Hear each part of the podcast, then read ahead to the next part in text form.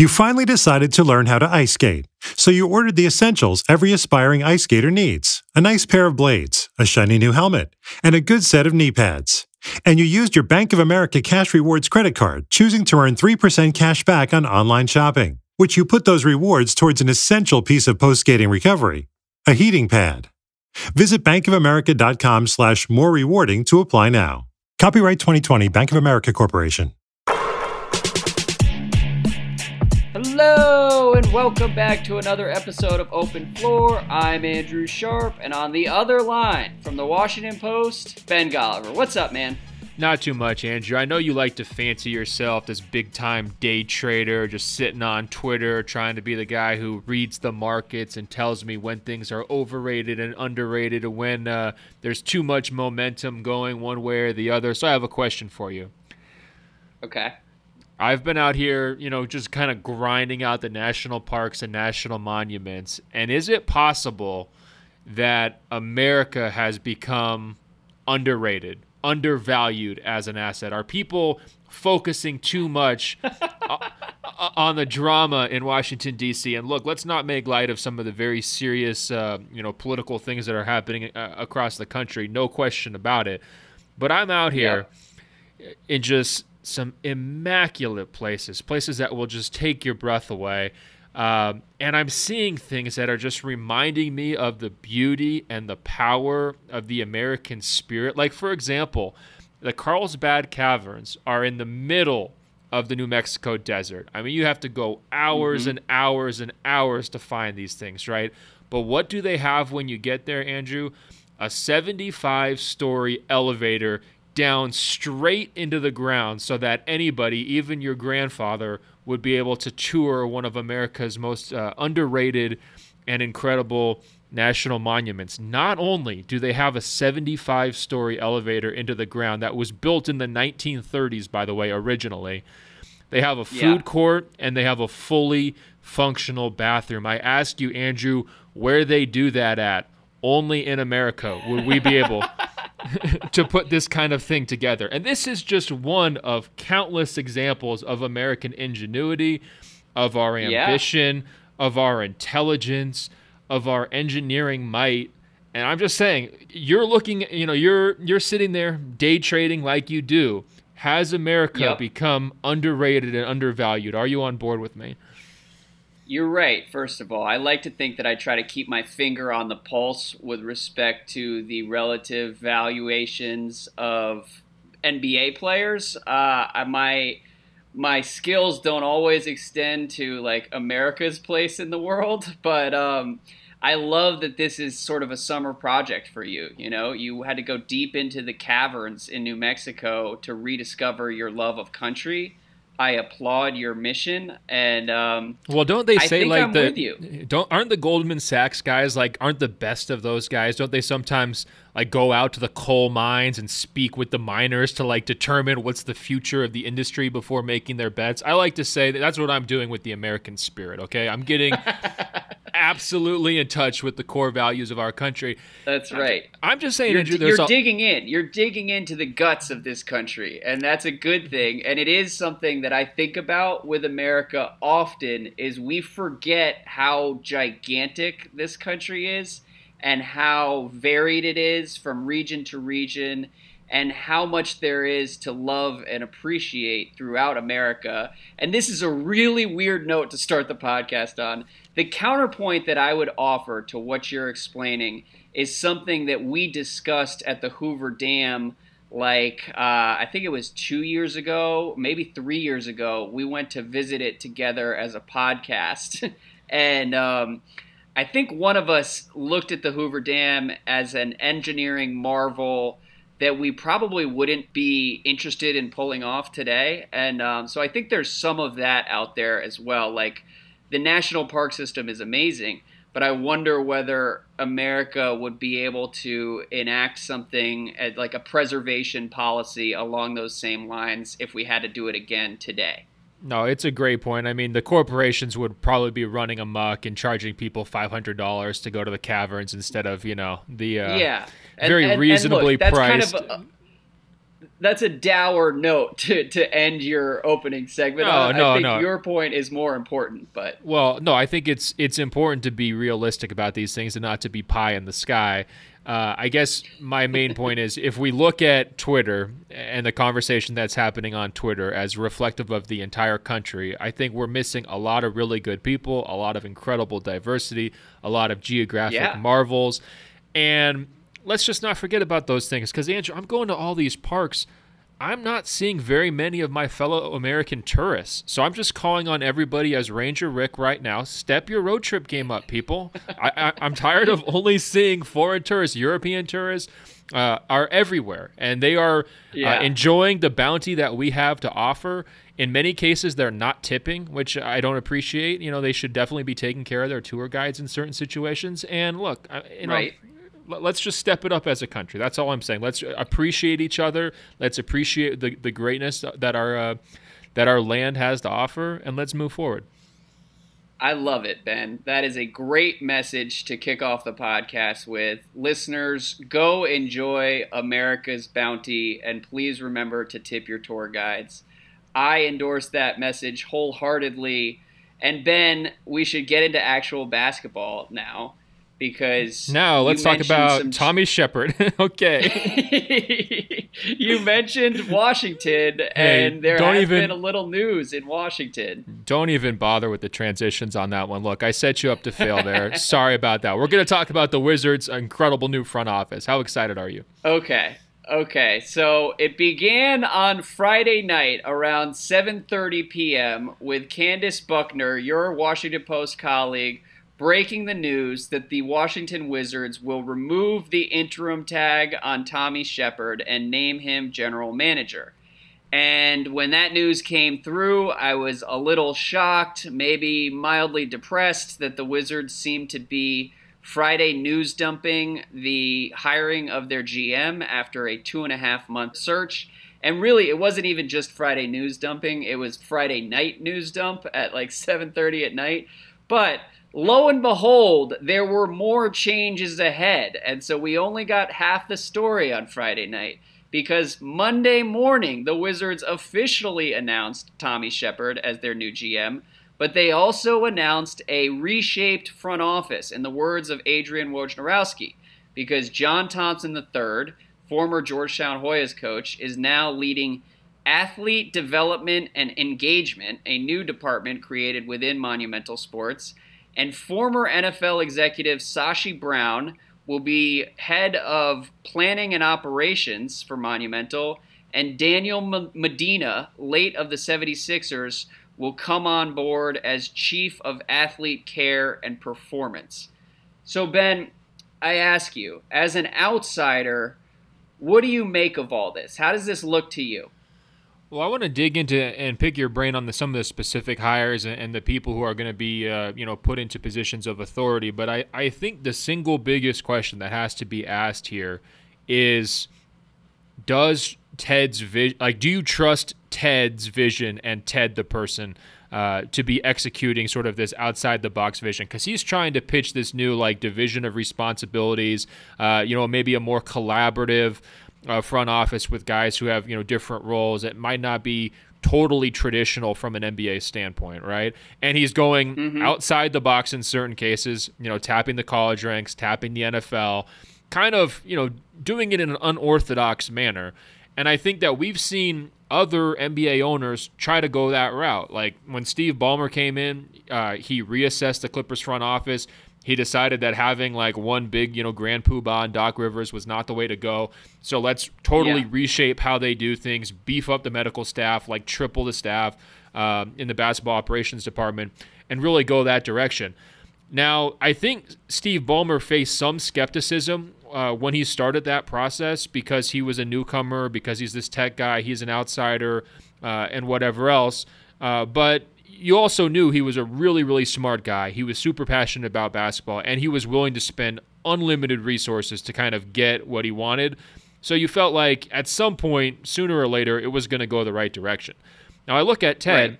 he's been an owner for a long time. I don't think he's been the most committed financially to the Washington Wizards. Um, in terms of you know his vision and how it's worked in the past, I'm not sure that we would say it's been you know league leading or uh, cutting edge in any way, right? So when you're looking at right. this big sort of uh, crossroads moment for your favorite franchise, the Washington Wizards, I think it boils down to this: Do you trust Ted? Oh, and that's a loaded question. My initial instinct would be to to approach this with cautious optimism because I do think thinking outside the box is the right approach and um, the right direction to take this over the next few years. But you mentioned the parallels with the Clippers, and I think that's a really smart parallel to draw and um, and a key distinction would be that I'm sure the Clippers were throwing a lot more money at the problem than the Wizards will be. And the Clippers have a couple guys running that team. Before you even get to Jerry West, there's Mike Winger, there's Trent Redden, and there's Lawrence Frank. And all three of those guys are someone that you would be pretty excited about hiring to run your basketball team. And the Clips have been able to retain them because they're willing to give them raises when other teams try to approach them and steal them away. Yeah, and, they po- uh, they poached him in the first place too. Remember? I mean, they had to bring all those yeah. guys, or, the, or, at least uh, you know Trent and Winger. Those guys had really good jobs with organizations that were winning when they grabbed them. Exactly, and I don't know if the, anyone is trying to hire John Thompson III right now. I don't know how many other NBA teams were trying to hire Sashi Brown away from the NFL. Um, and so that's a, one reason for concern. Um, not necessarily like full on pessimism, but concern. And Daniel Medina from the 76ers. Look, I'm not a doctor, but based on some of what I heard out of Philly over the last year or so, like the way they managed Joel Embiid was a byproduct of recommendations from that medical staff. And I didn't like the way they managed Joel Embiid. And I think that investing in your medical staff is like a huge inefficiency in the NBA and an area for smart teams to exploit. And so that would be the one hiring today that I'm most skeptical of. Um, but in general, like, if you want to tell me that they're going to start making decisions by committee, then then I'm all for it. And I like the idea of bringing in Sashi Brown as kind of a new voice and someone who can potentially take things outside the box as they approach this rebuild. But uh, I'm also worried that some of this is, is going to end up being more optics than substance. And um, that's one where we just kind of have to wait and see. Like, if it's just Tommy Sheppard running the team, that's fine. Um, but that's not super exciting either. And that doesn't doesn't bode well for a team that really does need to get creative over the next couple of years as they sort of approach this next phase. Yeah, I mean, did the Sixers like put aside the Joel Embiid thing? Didn't they have the most confusing handling of medical situations in the league the last three or four years? So, like, yeah. if you're just looking at like the very top level, surface level thing, you're bringing in a guy from the Browns who were basically the uh, NFL's biggest disappointment for multiple years, and you're bringing in one of the most polarizing uh, medical, you know, somebody from one of the most polarizing medical staffs in the NBA, and that's your uh, that's your fresh start. I mean, doesn't that scare you? You said cautious optimism. I'm surprised you're not just like gripping over there. You're not uh, you're, well, you're not white knuckling this thing. I mean, come on. I'm trying to be diplomatic here. I will say that there have been moments over the last month or so where I look around and I'm just like, why can't they just hire a GM? This shouldn't be that hard. And this is like I wouldn't try to reinvent the wheel if I were the Wizards. I think it worked for the Clippers because they hired some of the smartest people in the NBA. Yeah, and, and slow down, slow down. Willing...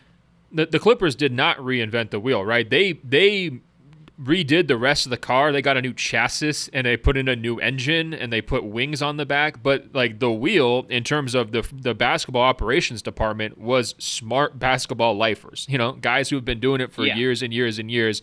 And we're just getting as smart, as many smart people as possible in that room to do it. It was not let's cast this crazy net and bring in all these non NBA people, uh, you know, because we think that they're going to have like new, fresh visions for how to do it. Yeah, well, I think the the phrase I heard from Leonsis this week is that many hands make lighter work or make less work, and that would be some of the rationale I guess the Clippers were working with. But like, I don't know, man. We'll see. Uh, it, it would have Yeah. been. Look, here's here's my thought. Here's my my prevailing thought is that this approach is at least more creative and interesting than hiring Danny Ferry and just kind of like kicking the can down the road with Grunfeld Part Two over the next four or five years. I think Tommy Sheppard has a lot of really valuable relationships within the NBA and around the world as an international scout, and is someone that I would prefer to hiring kind of a middle of the road retread GM. So in that respect, I'm fine with the way things have shaken out. Everything else, I am gonna just kind of wait and see on because there's there's reason to worry, and there's you you can sell yourself if you want to buy into all the buzzwords in every press release this week, but um, let's just kind of hold off. The other thing you talk about uh, trusting Ted. I will say his interview with Adrian Wojnarowski. Did you get to read any of that article? I did. Well, there were a couple things he said in there that prompted a double take with me, where he says, My belief is that you, you can do things fast. We have the wherewithal and resources and facilities and technology. If we can bring John Wall back and with Brad develop our draft picks and assets, start to manage the salary cap, why can't this be quick? It doesn't need to be a, a five years it took when we drafted John and Brad we can turn this one faster. That does not fill me with confidence for what's next. I think that the Wizards right now should be looking at this as like process part two. You don't necessarily have to bottom out like the Sixers did, in part because the, the lottery odds have changed, and so that approach is less lucrative. But you should be looking at it as like, let's do what the Nets did over the past couple years. Let's take gambles on young guys. Let's take on bad contracts in exchange for picks, and let's just be patient and, and take a four year view of, of where we want to be as opposed to trying to kind of like speed this along. And I'm not sure if everyone is on the same page with that plan.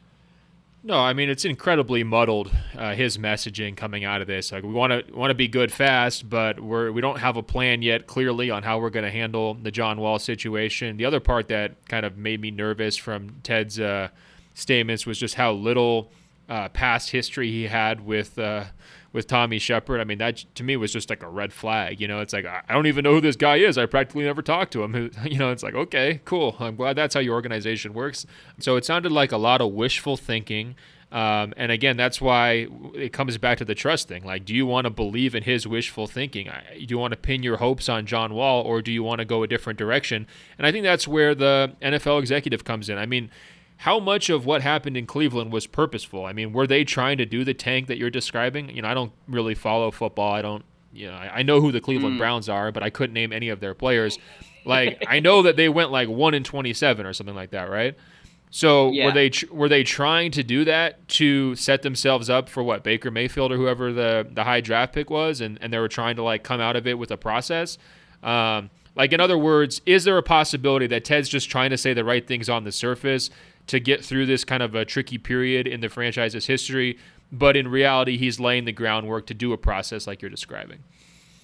Yeah, and and that's my my read on this, um, and sort of my ultimate stance at the end of all these press releases.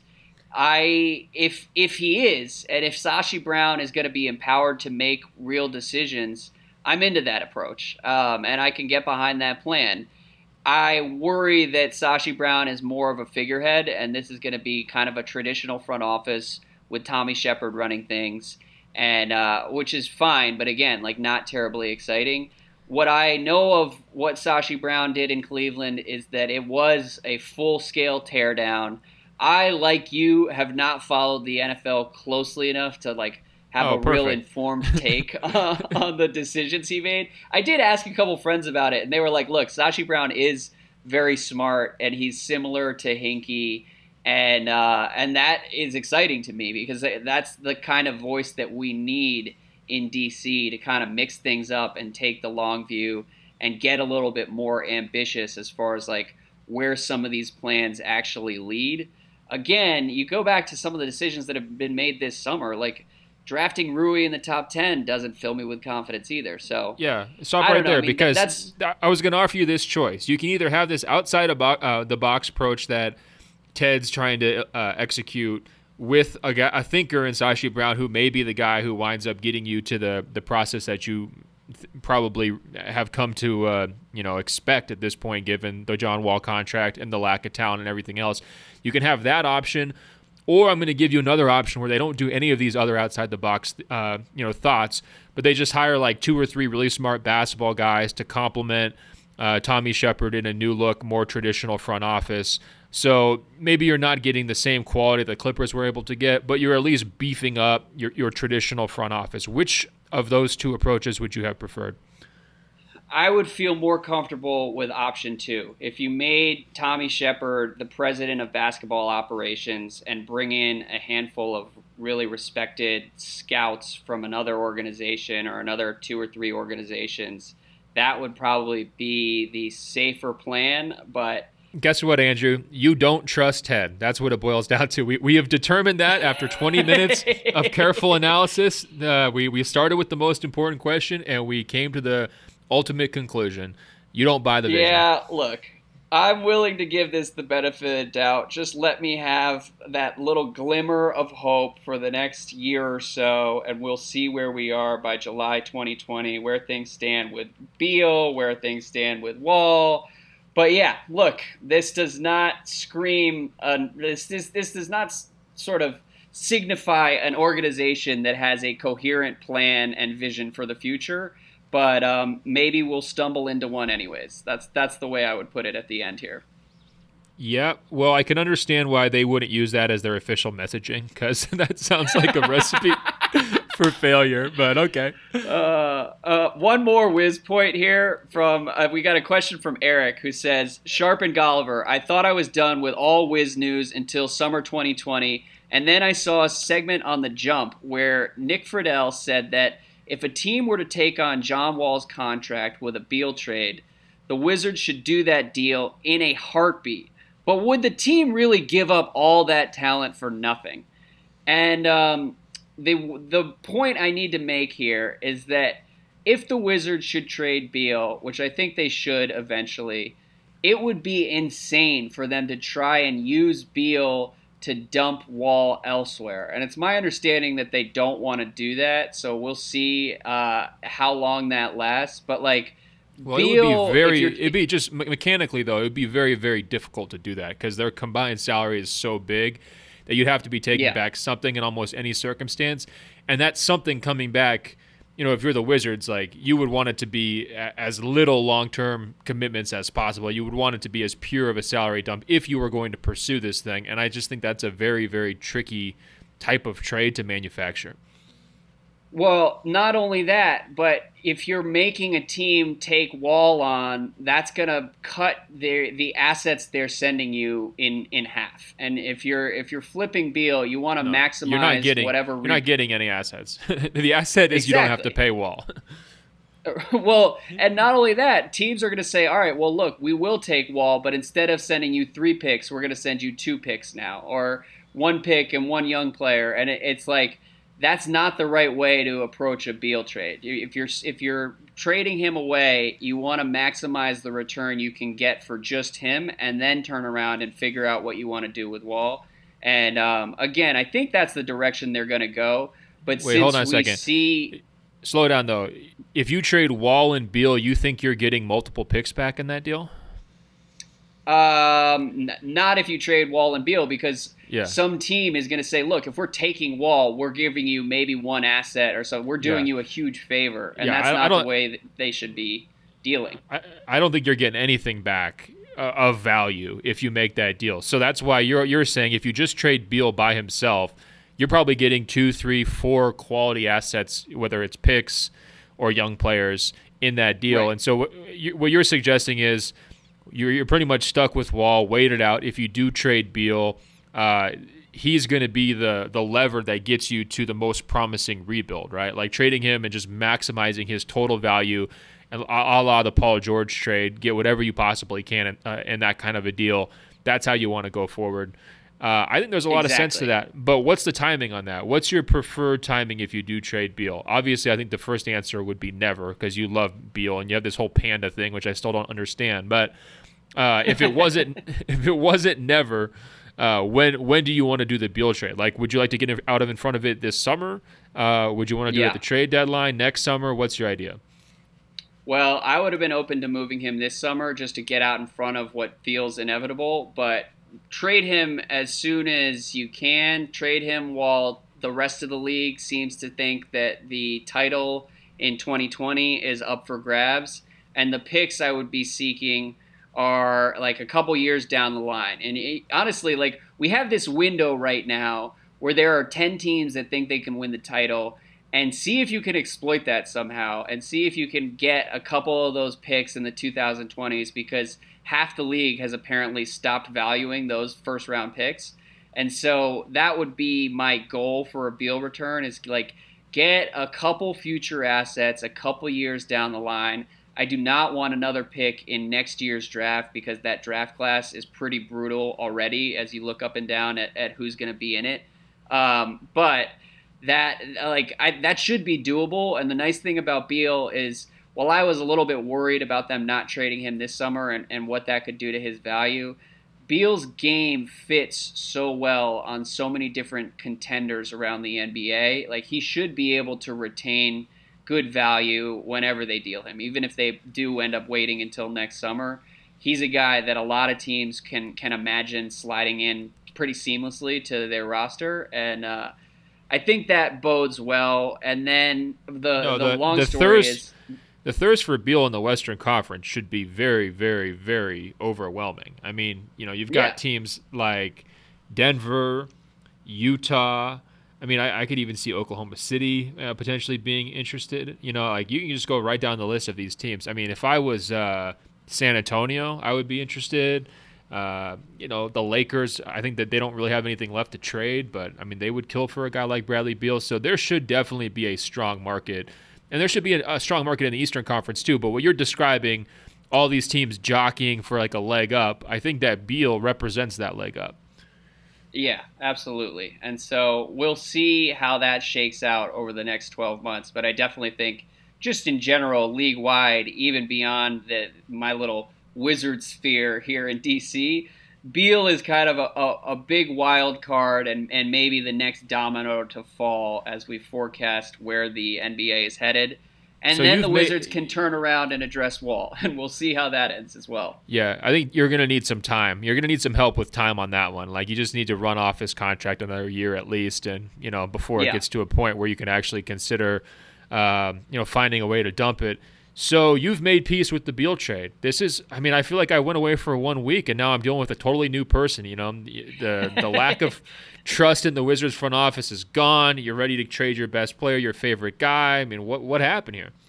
Uh, well, I've been on the, I've been on the trade Beal bandwagon for a while, so it's not a, a huge new direction for me. Um, but I'll be happy to cheer for him while he's still in DC, so it, it's fine. But as I've said in the past, like as someone who's invested in Beal, I'll be excited to watch him wherever he goes. And at the same time, it'll be hard to watch him on a Wizards team that is like 20 games under 500 and Beal is out there with Isaiah Thomas and kicking out to Davis Bertans and Mo Wagner. Like, I don't know. I think it would be nice to see him on a contender because I do think that guy is like a top 20 player who can really help somebody chase a title.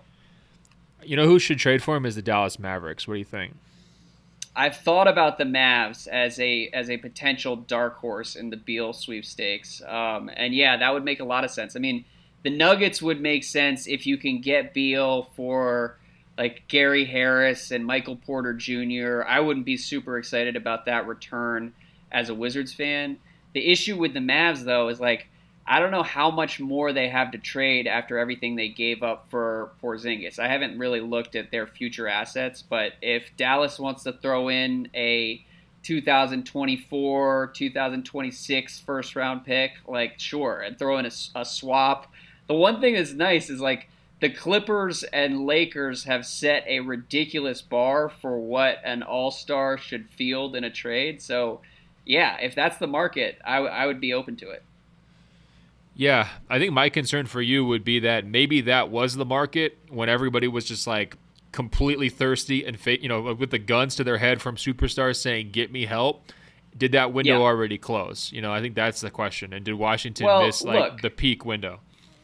It would be very, very Wizards to watch two superstars field two of the biggest trade returns the NBA has ever seen, and then turn around six months later and find that the market for superstars has dried up. And Beal's not quite a superstar on the level of Paul George and Anthony Davis, and then have to flip Beal for like 40 cents on the dollar. So I'm prepared for that as well. But you know, it's all part of the adventure here. But it was a nice, nice Monday morning surprise to have the Wizards in the news. I, I thought that the, the Tommy Sheppard news dump was going to come and go without much passing comment from anyone who cares about the NBA. But like hiring Sashi Brown was enough of a wild card to get people to remember the Wizards exist for like 45 minutes on Monday morning.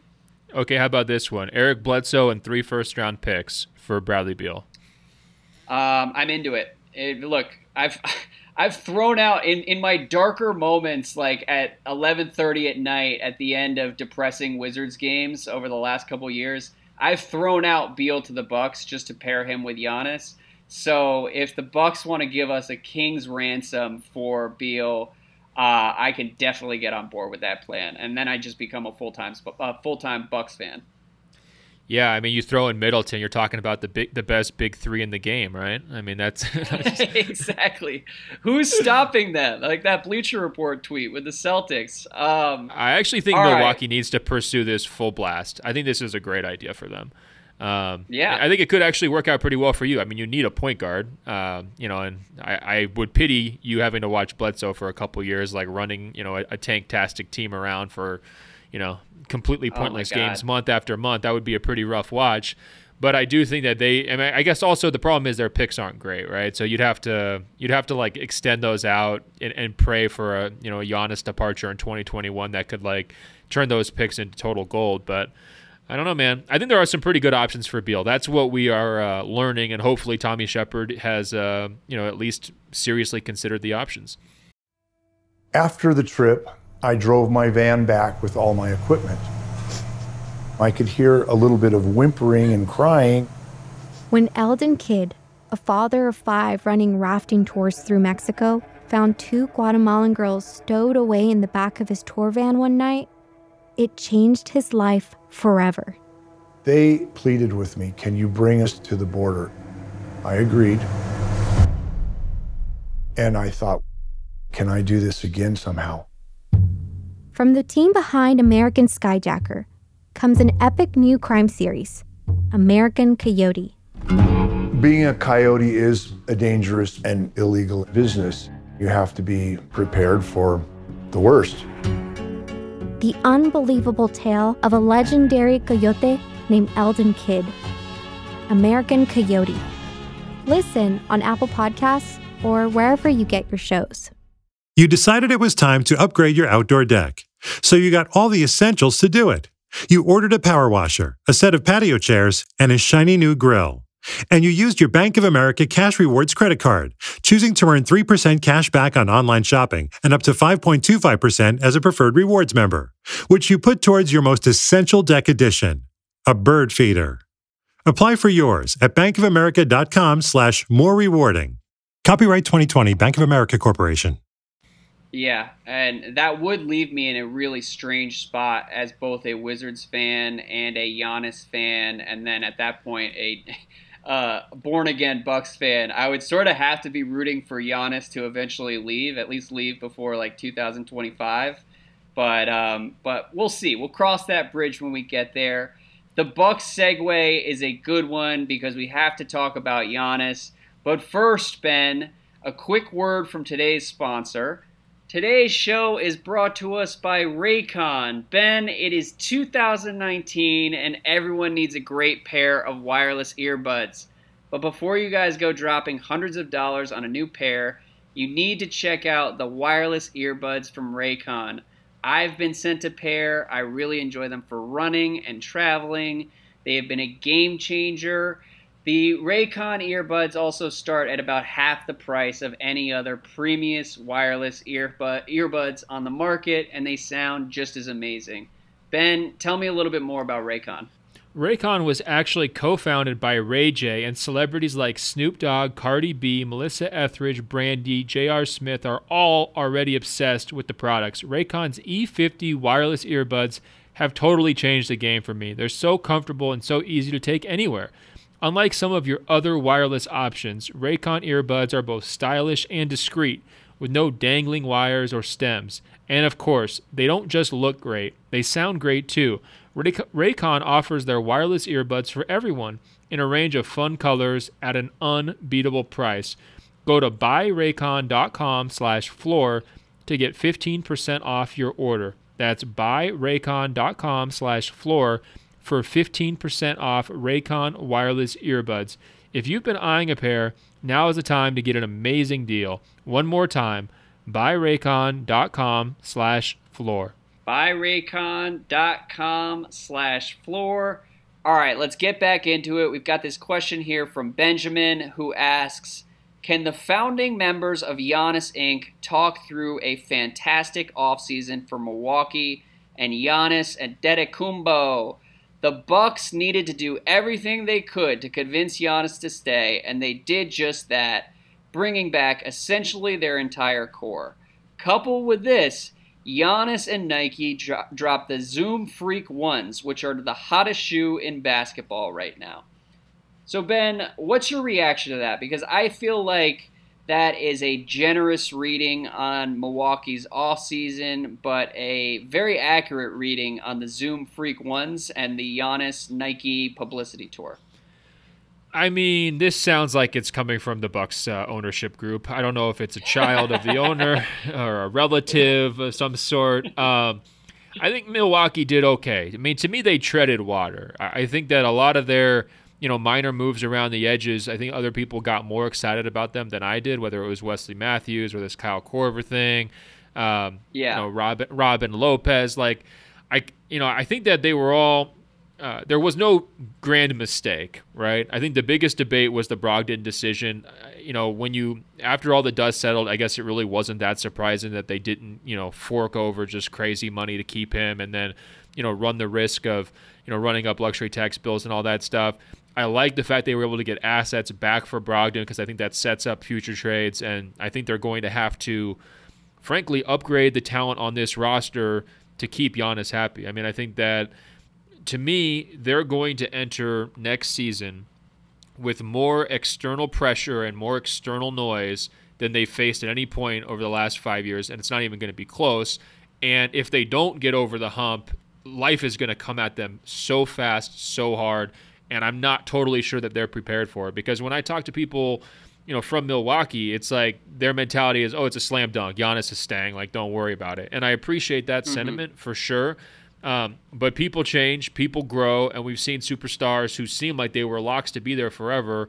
Uh, you know, not wind up, you know, kind of sticking with that, you know, same formula. So I didn't think that Milwaukee was big winners this summer. I thought, you know, they did, you know, decent but I think that there could be fireworks to come, whether it's that Bud relationship, whether it is, uh, you know, with Giannis, whether it is, uh, you know, really needing to go all in to land a, a big time player to put alongside Giannis next summer. I mean, to me, I just yeah. think that if they can't get to the finals this year, it's sort of like an ultimatum year, right? Um, uh, if they don't, uh, it's going to get you know pretty dire. And I, I don't think I would have said that. I would I wouldn't have had that same read if they had you know made a had a splashier summer, if they had been able to add uh, talent and kind of keep up in the arms race. Yeah, and it, it's hard to grade them too harshly because they didn't have a ton of flexibility to do that and to go outside the box and, and add like a real second superstar next to Giannis. But they the reason this summer sort of felt ominous to me is they've now locked themselves into a nucleus that just wasn't good enough around Giannis last year, and their upward mobility is going to depend on Giannis getting much better, which is certainly possible. Uh, like I again to go back to his little publicity tour here, it's been great to have him out and giving interviews. He didn't really give interviews all season long beyond talking to like a handful of Bucks beat reporters. But uh, you know, he was out there talking about I need to get 60% better, or no, I'm only 60% as good as I think I'll eventually be. and he talked about improving his reads, improving his shooting, getting better at beating double teams. And it's funny because like with other superstars, you can kind of tell that they've been coached to say those things. With Giannis, you he really believes that he's going to be much better than he was last year, and uh, I love listening and he will to that be. dude. He will Yeah. be. I mean, he's done it for five straight years, and he continues to be, you know, as dedicated to the sport as any superstar out there. So I expect improvement from Giannis. He's not the question. I also think part of the problem with locking into that core that you're describing is that those guys all look better in Milwaukee than they would look in a vacuum because of Giannis. Definitely. right. Yeah. So it, Well, it's a little and- bit and of the old, Lopez the is old. a guy. Well, and so what I would add there is that like with Brook Lopez, he's 31 years old, and you're throwing a lot of money at him over the next few years. And if another team did that, we would all kind of like cross our fingers and say, I mean, that's one way to go, but that feels kind of dangerous. Because Brook Lopez fits so well with Giannis, I understand why it made sense for Milwaukee. But these are some big bets the Bucks are making, and if it were happening elsewhere, there would be reason for concern. And really, the only reason to not be concerned is that Giannis is that amazing, and he's the the one guy who could potentially make all this work. Yeah, there's no question. You know, we got a we got an emailer to send in uh, a question that said, "Would the best NBA storyline for the coming season be the Warriors winning the finals and Steph getting his uh, f- uh, Finals MVP?" To me, the best storyline for next season would be Giannis leading this like ragtag group of misfits that he's like turned into uh, a pretty incredible uh, you know supporting cast over one of the big market teams like the Lakers and the Clippers that are superstar dominated that sort of quote unquote won the summer because that would blow everybody's mind and it would also uh, you know the small market big market thing would become like a huge uh, you know overarching storyline but it would also force us to like rethink you know what does winning the summer mean? It would just basically like blow up every preconceived notion that we have you know and we've come to over here over the last 12 months. Unfortunately though and I, I hate to sound like a downer it's hard to envision that happening. You know, I think Milwaukee's got a really good chance to come out of the East, um, but I am concerned uh, with the quality uh, of, of the supporting cast in terms of are they going to be able to withstand the pressure? Can they step up uh, in some of these moments? Are they going to be able to get better? I know Giannis will get better, but a lot of guys kind of had quote unquote career years in terms of fit and production last season. A lot of their guys enjoyed really good health. And I guess I'm worried that you know some of these new investments that you're describing may come back to earth a little bit next season, and then where does that leave Milwaukee? You know, as they approach this crossroads. These are my concerns. Look, I'm not happy about it. I don't want to be the downer who rains on the Giannis Singh parade, but I'm sort of like the accountant, you know, who's kind of like checking the books below the surface and being like, guys, you know, this isn't quite adding up. You know, something's missing here. That's sort of my mentality right now with the Bucks. Yeah, so we're both similarly concerned, I would say, and uh, we'll we'll see whether Giannis is amazing enough to just make it all work, regardless. The it, it is interesting because I think when you talk about external pressure, there is going to be so much angst around the NBA projected onto Giannis and what he decides to do in Milwaukee, and whether he makes a trade demand. And eh, I don't think he would make a trade demand next summer, but I think if he doesn't sign that supermax extension, the Bucks will have to at least look around and say, "Well, I mean, what offers are out there?" I don't think they'll have any offer that is better than just heading into that final year of Giannis's deal and trying to win a title and keep him that way, the same way the Thunder did with Kevin Durant. But if he eventually leaves, it's going to spark a whole new conversation about small markets in the NBA and how they are able to compete, whether they're able to compete, and how hard it is for them to sort of like exist within this ecosystem. No, the the symbolic the symbolic value of Giannis's decision is going to be huge, and the vultures are going to be swirling next summer. And if you're Jon Horst after preaching, uh, you know, building around Giannis and his virtues and trying to sell him as the MVP and the Defensive Player of the Year, and getting all these different players who fit with his style, and bringing in a coach who's going to get the most out of them you know, all of a sudden you're on this rush timeline of, you know, the NBA life where now you have to consider trading him. And the last time we saw a team like really stuck with that sort of a, you know, a philosophical decision, it was the Thunder, and they just chose to wrote it out, uh, write it out with Kevin Durant, right? And that blew Yeah. up in their face. That definitely set them back. And you know, if you're a Milwaukee, you probably have to learn from that decision, right? You have to, you know, at least consider your so. alternatives next summer. Well, you know, then that could get really, really dark, and like you're you're you've got billboards with Brook Lopez at 33 as the face of your franchise. How's that feel?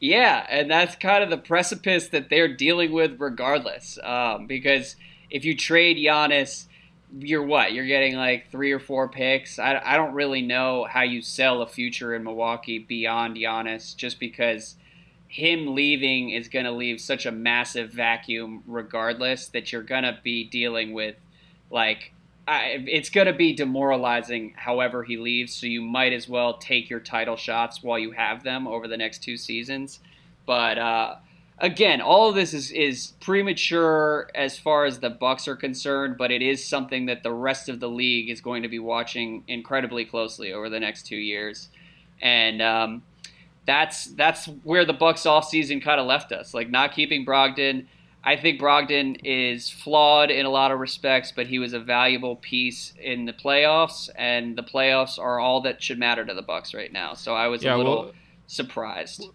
spin it this way: if you were one of Giannis's advisors, if you were actually part of Giannis Inc., the real Giannis Inc., would you be looking at this summer as evidence that the Bucks did everything they possibly could to keep Giannis happy, or would you be wondering why they didn't pay Brogdon or wondering why they couldn't get on any of the other action? And then if you got to next summer, knowing that, would you be advising Giannis to take the supermax or to play it out? Because I think he's going to be one of those guys who's in that similar LeBron situation or KD situation where the shorter term contracts and maximizing leverage and giving yourself as many options as possible, that's going to apply to him. Like he is one of those guys where like he's going to be almost injury proof in terms of his earning capability here over the next five or six years, right? I think if I was in his uh, advising group, I would say Milwaukee could have done more, and I would not recommend locking into a long term Supermax contract next summer. Where would you stand? Yeah, I would not recommend locking myself in regardless. And that could actually be an interesting question on its own is whether we might see Giannis sign a shorter term deal, basically turn down the Supermax deal in Milwaukee, but sign like a two or three year deal to stay with the Bucks eventually because we haven't seen that third door be opened by any superstar so far. We've basically seen, all right, here's a Supermax. I'm going to turn this down. And then the incumbent team feels like they then have to trade him to maximize the value they get for whatever their franchise player is. But maybe Giannis is willing to kind of meet somewhere in the middle and stay in Milwaukee while the rest of that nucleus is still in place. Maybe see if the cap goes up, see if some like newfound flexibility materializes in a couple years, and um, and approach it that way, because that's on the table as well, and that would be a nice way to avoid the shitstorm that would ensue if he does just leave and and then you've got like 15 or 20 small markets around the NBA looking around, being like, "Well, look, the Bucks did almost everything right, and they were making the conference finals every year, and Giannis still left. And so, where does that leave us?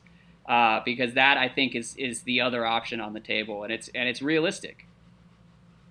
Yeah, for sure. Well, this is a good discussion. We're foreseeing the future 12 months in advance. If you had to guess right now, where does Milwaukee's season end? Does it end in a title, in the finals, Eastern Conference Finals? Like right now, what's your gut say?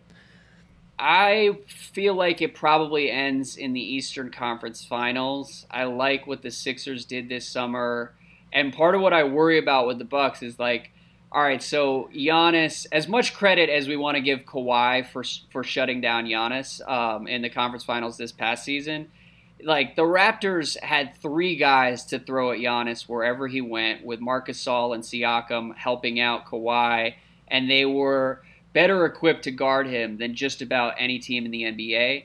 And that's now true of Philly. You throw Embiid, Simmons, and Al Horford into the mix as guys that can bother Giannis. And uh, not that Simmons, I don't know if you put him in that category after some of the big brothering we saw from Giannis uh, toward the end of last season. But like Horford and Embiid are about as good as any team is going to be able to do against him. And so I worry that Philly is going to be able to build a wall and make Giannis's life miserable, and then the rest of the Bucks won't be able to beat the Sixers. Um, but yeah, I think it's I think it's conference finals or finals, and um, I don't know, man. I I, I think that uh, that's like I don't know if that's good enough, and I don't know if that's going to make these questions go away if we continue to see the Bucks supporting cast falter. I think the key indicator of like how things are actually going in Milwaukee, because this past year was a complete joyride, and it's really hard to remake a joyride. I think the key indicator will be Giannis's postseason minutes um, next year. Yeah. Like if they're in a healthy place and things are actually going the way they're supposed to, then Coach Bud's philosophy of keeping the minutes off of Giannis will continue if they're starting to feel tight, if they're starting to feel the pressure from the outside, if they're starting to feel pressure from Giannis just demanding that he takes the next step in his career, I think Bud's approach to Giannis, eh, the kind of the careful handling of him, oh, we're only going to play him like, you know, less than 40 minutes in the playoffs in, in crucial games, that will go by the wayside. And so to me, that's kind of one of those like key indicators I'm going to be looking for. Like, what cracks first? Like Bud's philosophy or Giannis like publicly going along with it? You know what I mean? Yeah, definitely. All right, so I have two more notes to hit on the Bucks discussion. Um, number one, how did you interpret the Bucks signing Giannis's brother at the end of this offseason? Well, Andrew, you know how I interpreted it. I told them to do that three years ago. Um, they should have been signing all of his brothers. They should have been hiring all of his family members. It's one of the few things that they can really do to show him uh, exactly how much uh, he means to them, going above and beyond. And uh, I think they should continue to do it. I mean, look, I understand the negatives of nepotism, but I would rather have four Antetokounmpos than zero. And so I think, uh, you know, LeBron paved the way for this, getting all of his buddies on Cleveland's payroll, and you know, security staff members and coaches and all these different things. You know, uh, also other players on the roster there. You know, his handpicked, uh, you know, supporting cast members. Giannis yep, deserves James the same Jones. treatment. Yeah, Giannis deserves the same treatment, right? And so if the options are like, you know, some random guy as a 15th roster spot or someone who's going to keep Giannis happy in a good mind state, uh, that that uh, investment should pay major dividends. Okay, I'm mostly with you.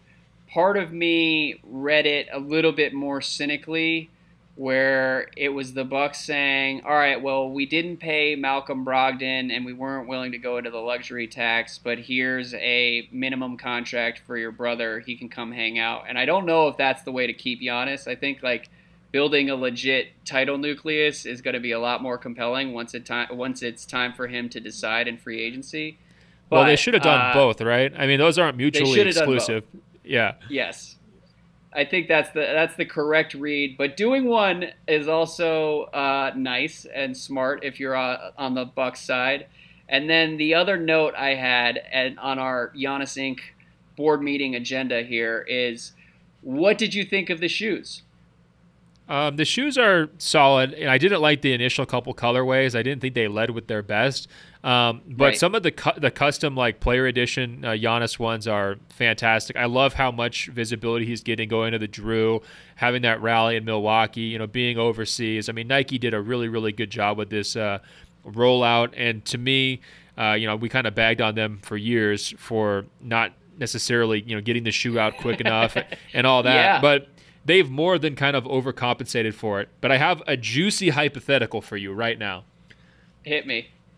Let's say Giannis enters uh, free agency in 2021 and he tells all of his suitors to get me, you don't need to go trade for Paul George like Kawhi Leonard. You also have to max out my brother. And you have to maybe even max out my second brother how much money would you be willing as an NBA owner to commit to the Antetokounmpo family in real contracts and years? In other words, if you were, say, Masai Ujiri for the Toronto Raptors, would you take yeah. three max contract slots and give them to Giannis and his two brothers for the right to get Giannis? And put aside the fact this is not the best approach to, you know, crafting a title contender and all that. Let's just say that right. was his demand. That was his demand. Are you willing to give like 110 million dollars per year to that family? What do you think? Well, no. Let's say Giannis is definitely too smart to adopt this as sort of an an ultimatum that he's giving to teams around the, the NBA. But let's say we made that ultimatum on his behalf and forced teams around the league to choose. I think you're then going to be limiting your pool of potential destinations for Giannis because I would say 10 to 15 to 20 teams in the NBA probably have too much dignity to just sacrifice their entire roster and their entire salary cap to the Antetokounmpo family. But a team but should like, they? let's should they well, should they have this dignity? Would you rather have Giannis and no dignity, or no Giannis and your dignity intact? I mean, as the Miami Heat, they've got all sorts of dignity, I mean, but they haven't had very many wins lately. Yeah, well, that's the, those are the types of teams I'm envisioning. I'm te- I'm thinking about teams like the Charlotte Hornets. Like in a couple years, they're going to have a lot of cap space, and so maybe MJ just says we might as well throw it at this one guy who I know gives a shit and I know will sell tickets and I know will give us a baseline of around 50 wins. We just watched him make it work with, you know, Eric Bledsoe, Brook Lopez, a bunch of sort of replacement level starters. Uh, maybe Giannis is worth it, even if we have to pay $70 million to his brothers. I think that's the type of team I, I, would imagine for Giannis if if he's making the the LaVar Ball demands. I'll say this. I think it's a no-brainer to max at least one of his brothers because we talk about okay, what's the no. value of max, max players? Like you know, everybody always has that conversation. Like there shouldn't actually be a max contract because the very best players are worth way more than the, the capped max would be. Like you know, James yeah. Harden or LeBron James. Like those guys' contributions to winning are so consistent and, and, and far outpace the, the money that they're making.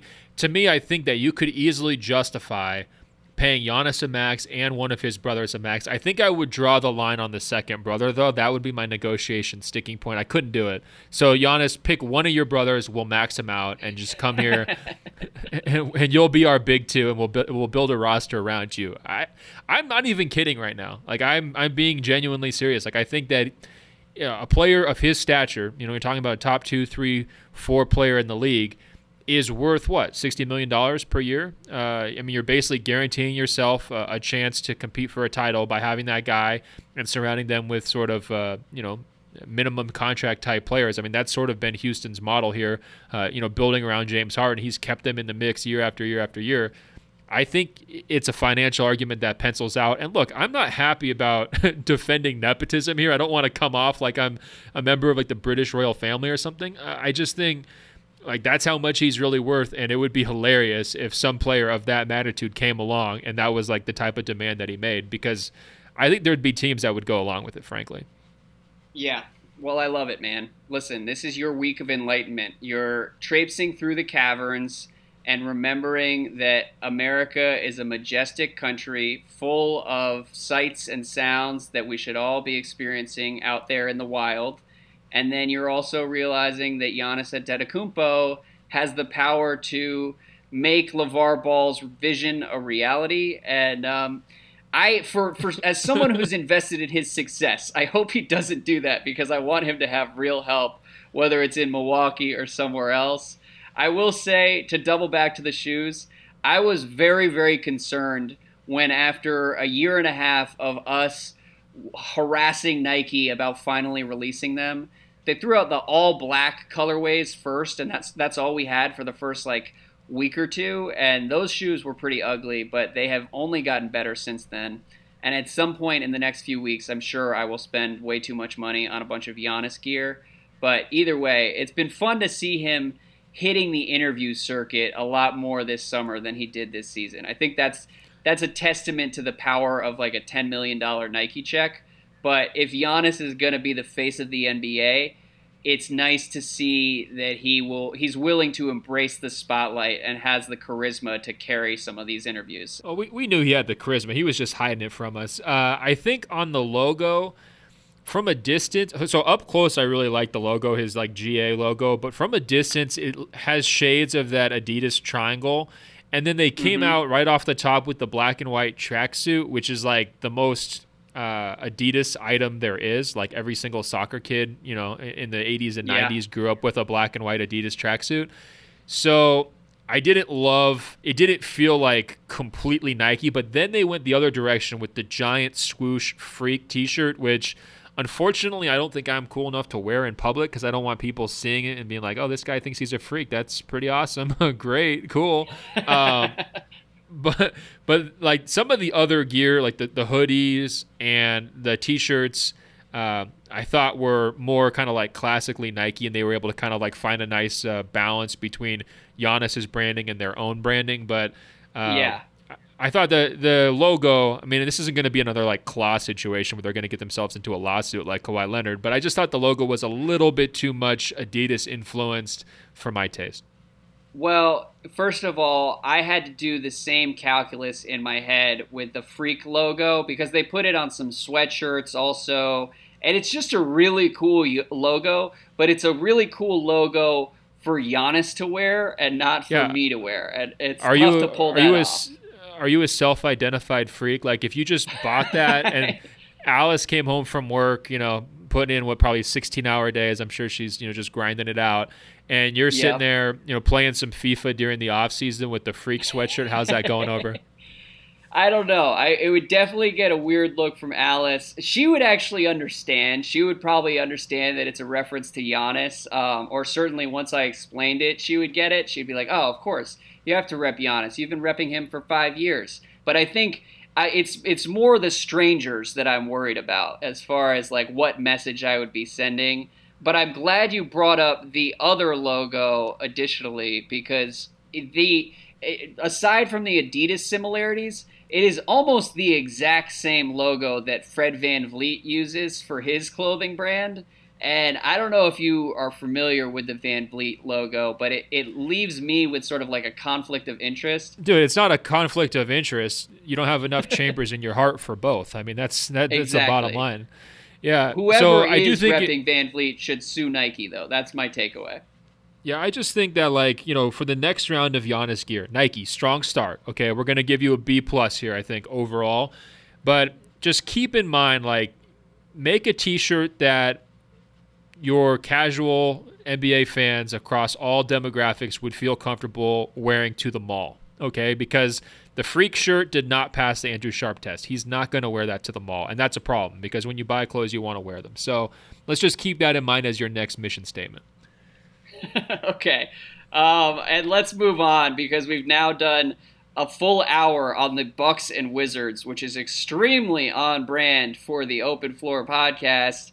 Let's finish off here. We've got a bunch of questions that we'll get to later in the week, but I do want to talk about your coach rankings from the Washington Post newsletter that hit my inbox Monday morning. Uh, explain the exercise and explain your findings as you ranked the five coaches with the toughest job this year. No, I mean it wasn't really a rankings. I was just going through some interesting coaching challenges that have sort of emerged from now that the, the dust has settled. Um, I mean, it was mainly sparked because I just feel such deep pity for Mike D'Antoni. I mean, God, this guy's got so many different things he's got to juggle. And so I was trying to think, okay, who are some of these other coaches that are also in tight spots? I think we've probably been over Frank Vogel, how he's like the forgotten man in LA, and he's doing. I mean, he has a real juggling act. Like, wasn't he on Letterman at some point juggling? Like when he was a little kid, like he had some like kind of bandstand act. Um, pretty was sure that really? happened. Like Tiger Woods or something. Yeah, like yeah, he was like a young kid. And he you know, here's like this one man band type of thing, but uh, he is going to be needing all of those skills, trying to like piece it together with LeBron and Anthony Davis. He's already been kind of like publicly contradicted in terms of you know LeBron's going to play point guard and Vogel's like, wait a minute, that's news to me. Um, he has a, a, lack of plus defenders that he's going to try to put together. I mean, his entire career it's been kind of a defensive minded uh, reputation. Uh, offensive creativity, I think, for him has been a question mark, and I think this is going to be a team, if they succeed, that's going to have to have a really creative offense. And so, is he just standing and watching LeBron? Um, you know, how is that dynamic going to play out?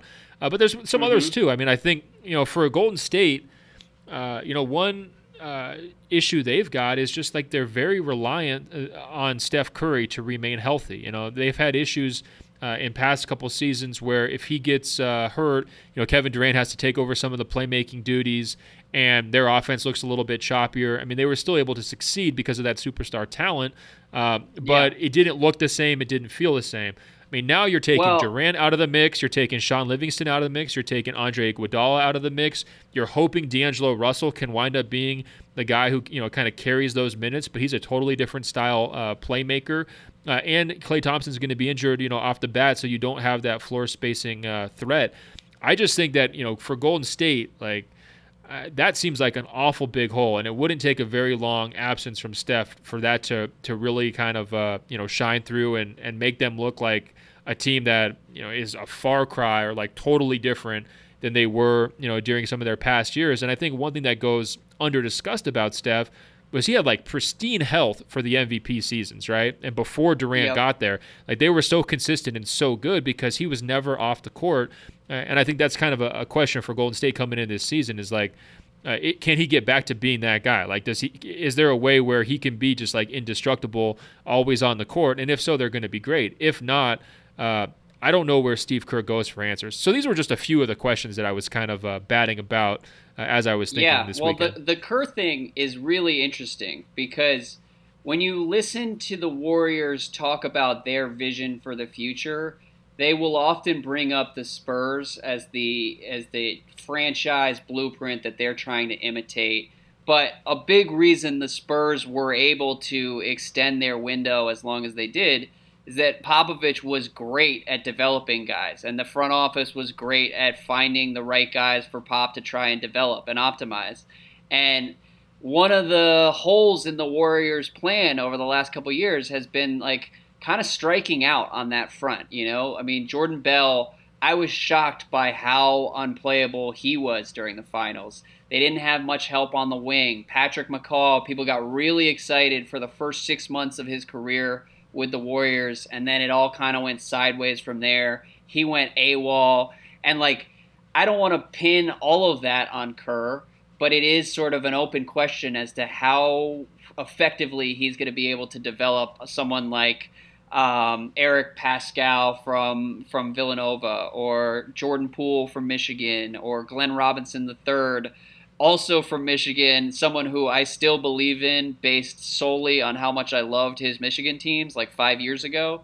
But like that's the area that I'm I'm excited to watch with with Kerr and what he does uh, over the next year or two in Golden State. It's like, is he able to get the most out of those role players and these spare parts that the the Warriors are going to have to maximize those guys if they really want to be elite over the next five years, which I think is still on the table. But um, but we have to wait and see whether they can actually do that. Yeah, I think the other comparison with the Spurs is that Duncan was great for 20 years straight, right? You know, and he was yeah. like relatively healthy and held up and was like that pillar for a really really long time. And I think you know, with Steph, it's a different challenge because of the size, because of the position. I think he's going to age very, very, very well.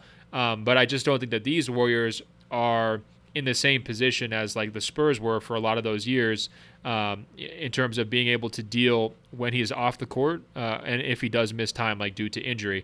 I think some people might say, well, Draymond could kind of like step forward as a point guard. Uh, you know, I think that works no, in kind of no a, se- a, secondary Look. capacity, right? But like that's a huge, like that's a huge, huge hole they've got right now. And I just yeah. don't trust D'Angelo Russell. I mean, that's part of it too. Like I think that he can be an effective complementary scorer for them. I think he can help buy them time in an ideal world, become a trade asset for them.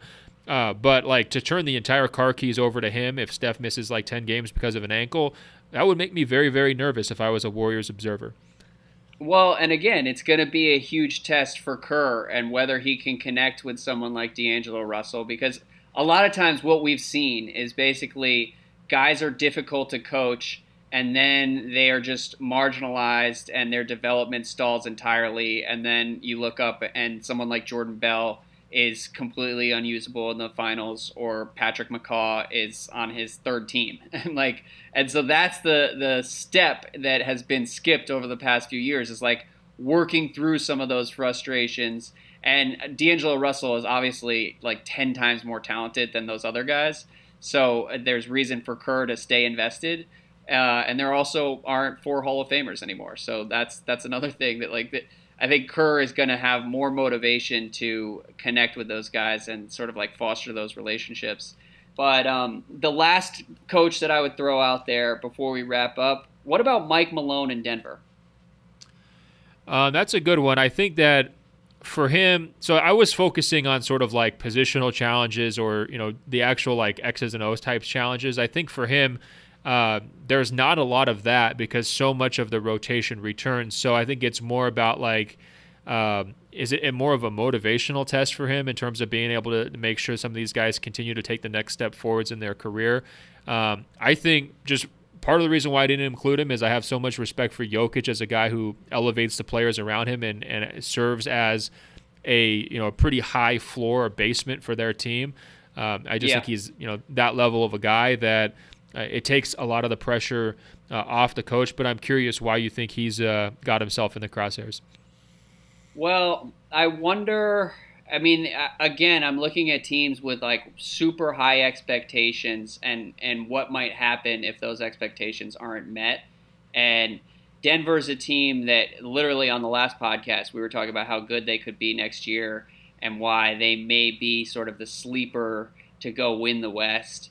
But if they don't do that and if things get complicated halfway through the year, Malone is a guy who I, I wonder how much job security he would have, and um, and making things fit with Jamal Murray and getting the most out of him is its own sort of adventure. And so, I just think that there's a little bit more intrigue there than meets the eye for a team that has sort of seemed like one big happy family and one of like the best stories in the league over the past few years. Um, there's been scrutiny on Malone at various points, like kind of beneath the surface, maybe not beneath the surface in Denver, but like to among the mainstream, there that hasn't been a, a big story, but it could be a bigger story if the Nuggets aren't as good as they're supposed to be, like by March next year.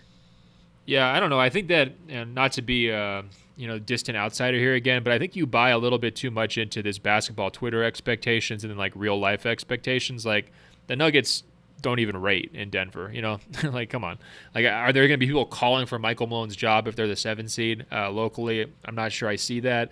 I think the no basketball way. dorks. I think the basketball dorks will be really dead uh, wrong about that. I, I think why? that that's that's completely wrong because the less people actually understand about basketball, the quicker they are to say, "Oh, this team isn't winning as much as we thought." Fire the coach. Right. I mean, that happens in but, Philly literally every other day but people actually care about basketball and feeling they care about the Sixers deeply and like they rate in Denver. Like Tim Connolly, if he has to read that column saying fire the coach, he will just dismiss it because he knows he knows more than the critics, right? Like he's co- confident uh, in what they've been able to accomplish. To me, I think that uh, you know Denver in their life cycle, they still haven't gotten to the point yet where like they are so you know discussed and and and broken down, and they have such a fan base where uh, they're going to you know, those kinds of cracks are going to start to show. Like I think, barring like you know, a 35 win season, I feel like they're mm-hmm. on a on a pretty steady path with that organization, and they kind of believe in the in the major personalities there. I mean, they re-upped Connolly, which I thought was a, a real sign of. Uh, you know, respect from ownership and you know a belief in their vision, and I think that there hasn't been much distance between Connolly and Malone on a lot of uh, the key issues and they're still so young that like even if they did take a step back next season, uh, their their future is still pretty promising. They've got their guys locked up. They know who they are. Um, so I don't know. I'm not sure I see a ton of pressure on him, even though I think that they could definitely fall short of expectations. I just don't know if that would blow yeah. back on the coach uh, in the same way well, it might I in mean, a different market. Interesting. Okay, I would say two years ago that they were pretty close to firing Malone, and um, as as great a guy as he is, and as much as the players seem to like him, Denver is all in on the nucleus uh, of that roster. They're all in on Connolly, and the one guy who I think they could move if things aren't going the way ownership wants them to wants them to would be uh, changing the coach. But I like that you're confident. I also think the Nuggets are going to be good, so a lot of this is probably moot. But just something that popped into my head as I was reading your your newsletter this morning. Two questions well, at the very end here. What? I was going to say no. They they. I agree that they were actually pretty close to firing Malone a couple years ago, and at that time, to me, it made sense. Like there was definitely a year where I thought they should just move on. He, he's not connecting with these guys. You know, the locker rooms kind of mess. I mean, they had a lot of uh, personality conflicts, I think, at times. I think they're in a more peaceful uh, state as an organization. I think Jokic, his personality and his skill, frankly, has a lot to do with that. And I think Malone also, if I'm not mistaken, got a contract extension last October. So I don't know yeah. what that means. Uh, historically, like, that's kind of been, uh, you know, one of the cheaper front offices. And so I think if he's delivering a playoff team, Uh, I think that they would probably go forward with him, you know, basically no matter what. But I don't know. We'll see. We shall see. Um, and at the end here, Ben, two quick podium questions. One from Christopher, settling a long debate um, or weighing in on a long debate. It'll it'll never be settled properly. But he says, "Dear Open Floor, I've always sided with Andrew on the nonsense of Ben's phrase, he plays with purpose but not a purpose, as a description for Russell Westbrook. If Kyrie Irving said that, Zach Lowe would say it's gobbledygook. And Ben, I wonder how that makes you feel because I, I, I really agree with what Christopher is saying there. Kyrie Irving definitely sees the wisdom of he plays with purpose but not a purpose. And I think that most that might be the most damning indictment yet of that sort of aphorism or aphorism, however you're supposed to say that word. I don't know. I mean, sometimes big ideas aren't for small minds. I think that could be a part of the problem here. Uh, you look at Christopher's alternative solution. What did he recommend? That I say he plays with passion but not a purpose. I mean, that's so much worse and so much less catchy than my saying. I yeah. think you guys need to There's leave no the sayings to me. There. I mean, I think if you're trying to construct a glossary of terms and and slogans from our podcast, I mean, don't you think that that would be sort of my genre, Andrew? I'm not trying to toot my own horn here too much, but come on, like just leave this to the pros. I know what I'm doing. Now, I'm glad you brought up Kyrie because I do need to uh, weigh in here a little bit on Kyrie. We got okay. some very very angry emails from people after my comments on uh, you know last the last episode where I basically said, look, you know, we have to judge Kyrie based on uh, his most recent playoff performance as well. We can't just you know give him carte blanche as this amazing playoff performer.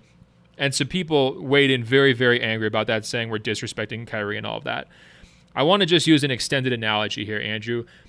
When you're breaking down players a lot of times on this podcast, I view myself as like a highway patrol officer, right? So I'm sitting there, I'm kind of clocking you.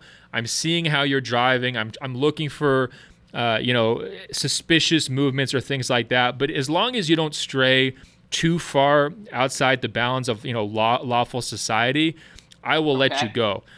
And, and and I don't push back too hard on your takes. But with Kyrie, you were doing the equivalent of just like forgetting that speed limits existed and you were just flying through town at like 85 miles an hour just blowing past school zone signs trying to tell me uh, this old story about how he's just this incredible postseason performer who's always there and he has the skill set that matters the most in the biggest moments. And i understand why uh, you know, you, you you continue to say things like that because you blocked out the last three months of Kyrie Irving's existence because it got really dark and painful and traumatic for you as a Celtics fan.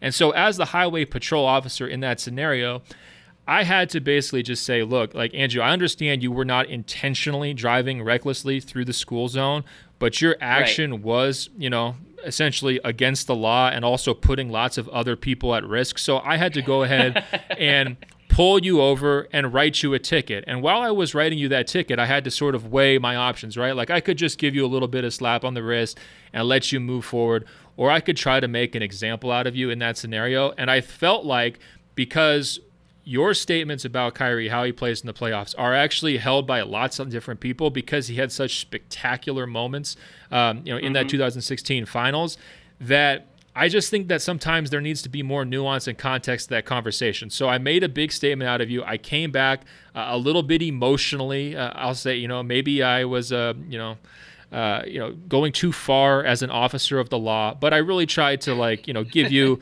a, a, a ticket that would stick and would make you think. And I think, unfortunately, uh, in that conversation, I wound up going a little bit too far, a little bit too simplistic in how I was trying to portray, you know, Kyrie as this playoff player. I mean, obviously he's not a bum. He's not, you know, some guy who I would just completely, you know, disregard in the playoffs. He's got some real valuable skills um, that will help his teams kind of going forward. Uh, but what yeah. I uh, this all brings me back to one of my favorite statements, by the way, which is never judge players on their best day or their worst day. And I think that the Kyrie fans we heard from and you uh, on last week's episode were guilty of judging him on his best day, whereas I was definitely guilty of presenting him and judging him based only on his worst day. I think the truth is in the middle, but as a playoff player, I think Kyrie's fans need to recognize that there's been multiple times where injuries have either kept him out um, or shortened his run. I think that a lot of his postseason success has come against Eastern Conference teams that, frankly, you know, weren't that impressive. I think that he okay. benefited more than any other player uh, so far uh, in NBA history from playing with LeBron James because uh, he was allowed to do what he does best and really didn't have to worry too much about everything else. Uh, and I also think that uh, as spectacular as his uh, best moments were, they've also been counterbalanced by some moments where there were some real serious questions about uh, what a team will look like with Kyrie as their main guy. So, look, I'm writing a ticket on myself here a little bit. I'm trying to take a little bit of accountability for last week's argument about Kyrie. I'm trying mm-hmm. to, uh, you know, maybe throw a little bit of an olive branch to the Kyrie defenders. But, guys, you have to come back to reality as well. You have to meet people in the middle because I think that Kyrie's defenders are getting to this point where they start to sound like the Kobe stands. And we don't want that, Andrew. We want to be able to have, you know, good conversations here and, and, and reach out to people. And I'm worried that maybe we've lost some of those minds and maybe they're not coming back. Well, okay. I have a number of responses to that little monologue there. Number one, I'm glad that you finally dropped any pretense and embraced your role as the narc of this podcast. But um, beyond that, I do think that I don't think you're giving me enough credit. You're arguing that I was driving recklessly through the school zone, claiming that Kyrie is going to be a great playoff player going forward. I've been pretty clear that I'm skeptical of where Kyrie's career is going to be headed.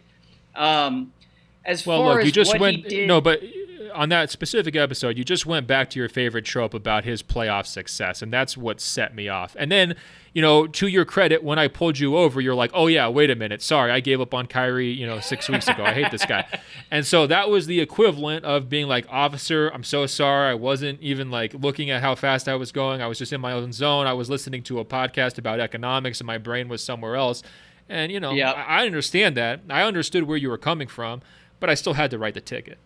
Okay, all right. You got to do what you got to do. And on that one, well, actually, another thing I wanted to respond to after last week's podcast, you openly cackled at me when I said the Celtics could potentially make the playoffs in the Western Conference. That is not nearly as ridiculous a claim as you imply, because when you look at the West, there are seven teams that are probably locks for the playoffs that eighth spot is going to be up for grabs. In terms, like, are you positive that the Celtics are not going to have a better season than the San Antonio Spurs next year? Wasn't I saying that the Sixers and the Bucks would also be in the in the Western Conference playoffs? So that now we're knocking down all these other teams. I thought that was. Oh the, the yeah. Discussion. Well, yeah. That that is fair. If you're arguing that there's only eight teams making the playoffs league wide, the Celtics would definitely be screwed.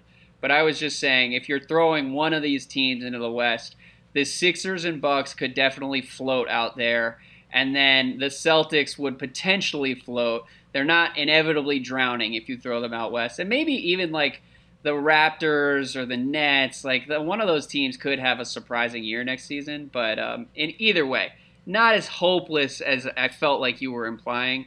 As far as the well, Kyrie point, look, look they could make the Western Conference playoffs when they trade for Bradley Beal. I could see that. Yep, look, that's on the table too. Another another Beal dark horse that I've thought about. And look, Jaylen Brown. It is impossible. It is it is impossible to pierce your heart anymore. I mean, you are just like you. I can't even. I can't even say something that hurts you on the Bradley Beal front or like you know provokes a reaction. You're just like, yeah, it's possible. They're going to go to this team that I've envied for five years. They're going to take my best player, and I'm going to have nothing to show for it. And you're just cool with it, man. This is a new level of darkness. I have gamed out every conceivable Beal scenario on the board, and let me tell you, Ben, you you will never be able to hurt me after the Wizards traded Otto Porter for a 2023 second round pick. I that was the end. That my heart is dead after that one. It's just a, a black hole of emptiness um, as far as the Wizards are concerned. But as far as Kyrie is concerned, I'm with you almost all the way. I don't think that we can act like I see a lot of people downplay Kyrie's achievements and say, "Oh, it's just about that shot." Like, great, you you hit one shot and then suddenly you're Teflon for the rest of your career. First of all, that is how the NBA finals should work. The reason those games are interesting is because they do mean a lot more than like most of the regular season. And so Kyrie coming through in those moments is a big deal. And you know, I mean, it's it, for me. I don't even think about the shot when I talk about what he can do in the playoffs. He took over that series and was a huge reason the Cavs won. He outplayed Slow Steph down, Curry in the same year that, that Steph was the best offensive player the league had ever seen. And to act Well- like none of that matters is I, I that's a bridge too far for me. I understand context matters. He had a great teammate in LeBron. LeBron doesn't win in 2016 without Kyrie, so that Well- logic goes both ways. Yeah, I mean, it does go both ways though, because LeBron was the better player in Game Five, Six, and Seven than Kyrie Irving, and so that's that's kind of where I, I think some people will elevate Kyrie and say he took over the series, he outplayed Steph, and it's like, well, his responsibilities were not Steph's responsibilities. I mean, I think that LeBron was carrying heavy, heavy burden both sides, and they also had a significant psychological advantage um, that they clearly maximized perfectly uh, in that particular series. Look, it was incredible. It was probably the best series um, that I've covered in terms of the twists and turns, the drama, uh, the unpredictability of it. Uh, no question about it. But when we're trying to judge a player over the course of like his entire career, that's where I got upset about the Kevin Durant thing because it's like, all right, uh, we give Kyrie full credit and and possibly too much credit for that one series, right? But what about all the rest of it? I think that's that's where we need to, uh, you know, uh, start investigating. Whereas a player like Kevin Durant, it's just been year after year after year after year after year for, uh, you know, ten straight years. Yes, and that is a fair point. When you look at the full body of work with Kyrie, there are plenty of red flags along the way, and that was true even when the Celtics traded for him. So, uh, and going forward after the Celtics tenure, there are even more red flags, and I think you and I are aligned on that front. We just disagree a little bit in the way the 2016 finals are interpreted, but. Uh, I hear your point, Officer Golliver. I'm I'm, I'm not with it. I'm not even totally sure we disagree though. I mean, I think maybe you you put a little more value on that the big shot, but if you agree that LeBron was their most important player, then we're basically on the same page. Yeah, I agree that LeBron was their most important player. I don't actually put as much value on the shot. I just think as when you look at the second half of those of those finals, like Kyrie was consistently playing at a really really high level, and you can talk to actual Warriors players, and they have a ton of respect for Kyrie as well. And that's where it's like, okay, I understand this guy hasn't been perfect, but eh, clearly people who play the game believe in his skill set and what it can do at a high level. And if you're comparing Right. Kemba and Kyrie, like you can make the argument just based on regular seasons, like Kemba is definitely the better player. You can do the same thing with, with Lillard, but you, I, I feel like it's unfair to act as though that high end uh, environment is irrelevant as far as Kyrie is concerned, and, and like that skill set doesn't matter because I think like we've seen him come through and outplay Steph. I think that's uh, point well taken. I would counter that the same players who are going to be speaking so highly of Kyrie in that situation are the same people who are going to let Kyrie completely off the hook for what happened against Milwaukee, and that's that's inaccurate, right? Because the people Yeah. are saying, "Oh, it's not his fault. It was a poisoned environment. Oh, he didn't. You know, it was his teammates weren't ready for the moment. The young guys, you know, didn't have chemistry. They didn't know their roles. I mean, there's the people who are going to be, you know, explaining away Kyrie's rough moments and not holding him accountable for some just dreadful decisions, game after game, horrible leadership, all the things that we've probably like, you know, ran into the ground at this point. And so I don't think we should be giving too much credence to those voices because, you know, they're not going to be they're not balanced. You know, the, the people like the pure Kyrie stands are not seeing um, the weaknesses, or they're willing to excuse them or write them off. Um, uh, you know, as uh, you know, being caused by some other external factors rather than by Kyrie himself. Okay. Well, um, good talk. I, I feel like this sort of fills out our petty Kyrie argument at the end of last last week's podcast. And uh, again, we mostly agree. But um, finishing it off again, a callback to last week's pod. Colin says Hey guys, just listened to the latest podcast, and I wanted to say that I too am a neuroscientist who listens to Open Floor while recording brain activity. In my case, the brain activity of sea slugs. And I'm performing my research at the University of Illinois. So, go Meyers Leonard, I guess. Uh, what do you think, Ben? Well, I think it's phenomenal that we're hearing from neuroscientists, very intelligent people. They obviously have a lot of time to burn. We can kind of tell that from these emails. So, uh, you know, I'm glad they're sticking with us through those moments. What I would like to propose, though, is a neuroscientist competition because clearly we have a large audience. What I want to see is, you know, I'm not so concerned about the karma or what you're doing, you know, during your experiments. I am more interested in the open floor's influence upon animals. So I would like to do a test where maybe batch A of the rats or the sea slugs or whatever are listening pumped in, you know, sound day after day after day to like Andrew and I arguing over the top 100. Like one of our more nasty episodes where we really get you know, you know we, we go at each other back and forth. And then yep. I think the other, you know, group B would the animals would be able to listen to, say, one of our happy-go-lucky field trip podcasts, like going to, you know, North Carolina, and, and you know, when we're just like goofy and having a good time. And I want to see is there any demonstrable impact on the behavior, the brain waves of these two test groups based on the nature of our conversations and what that might say. Because look, if it comes back and says you're turning these rats into idiots when you yell at each other. I would like to know that so that we can maybe be a little bit more friendly. What do you think? Okay, so I like it. Um, and whether it's Yuri or Colin or some other neuroscientist out there, please hook us up and use some research funding to conduct this experiment.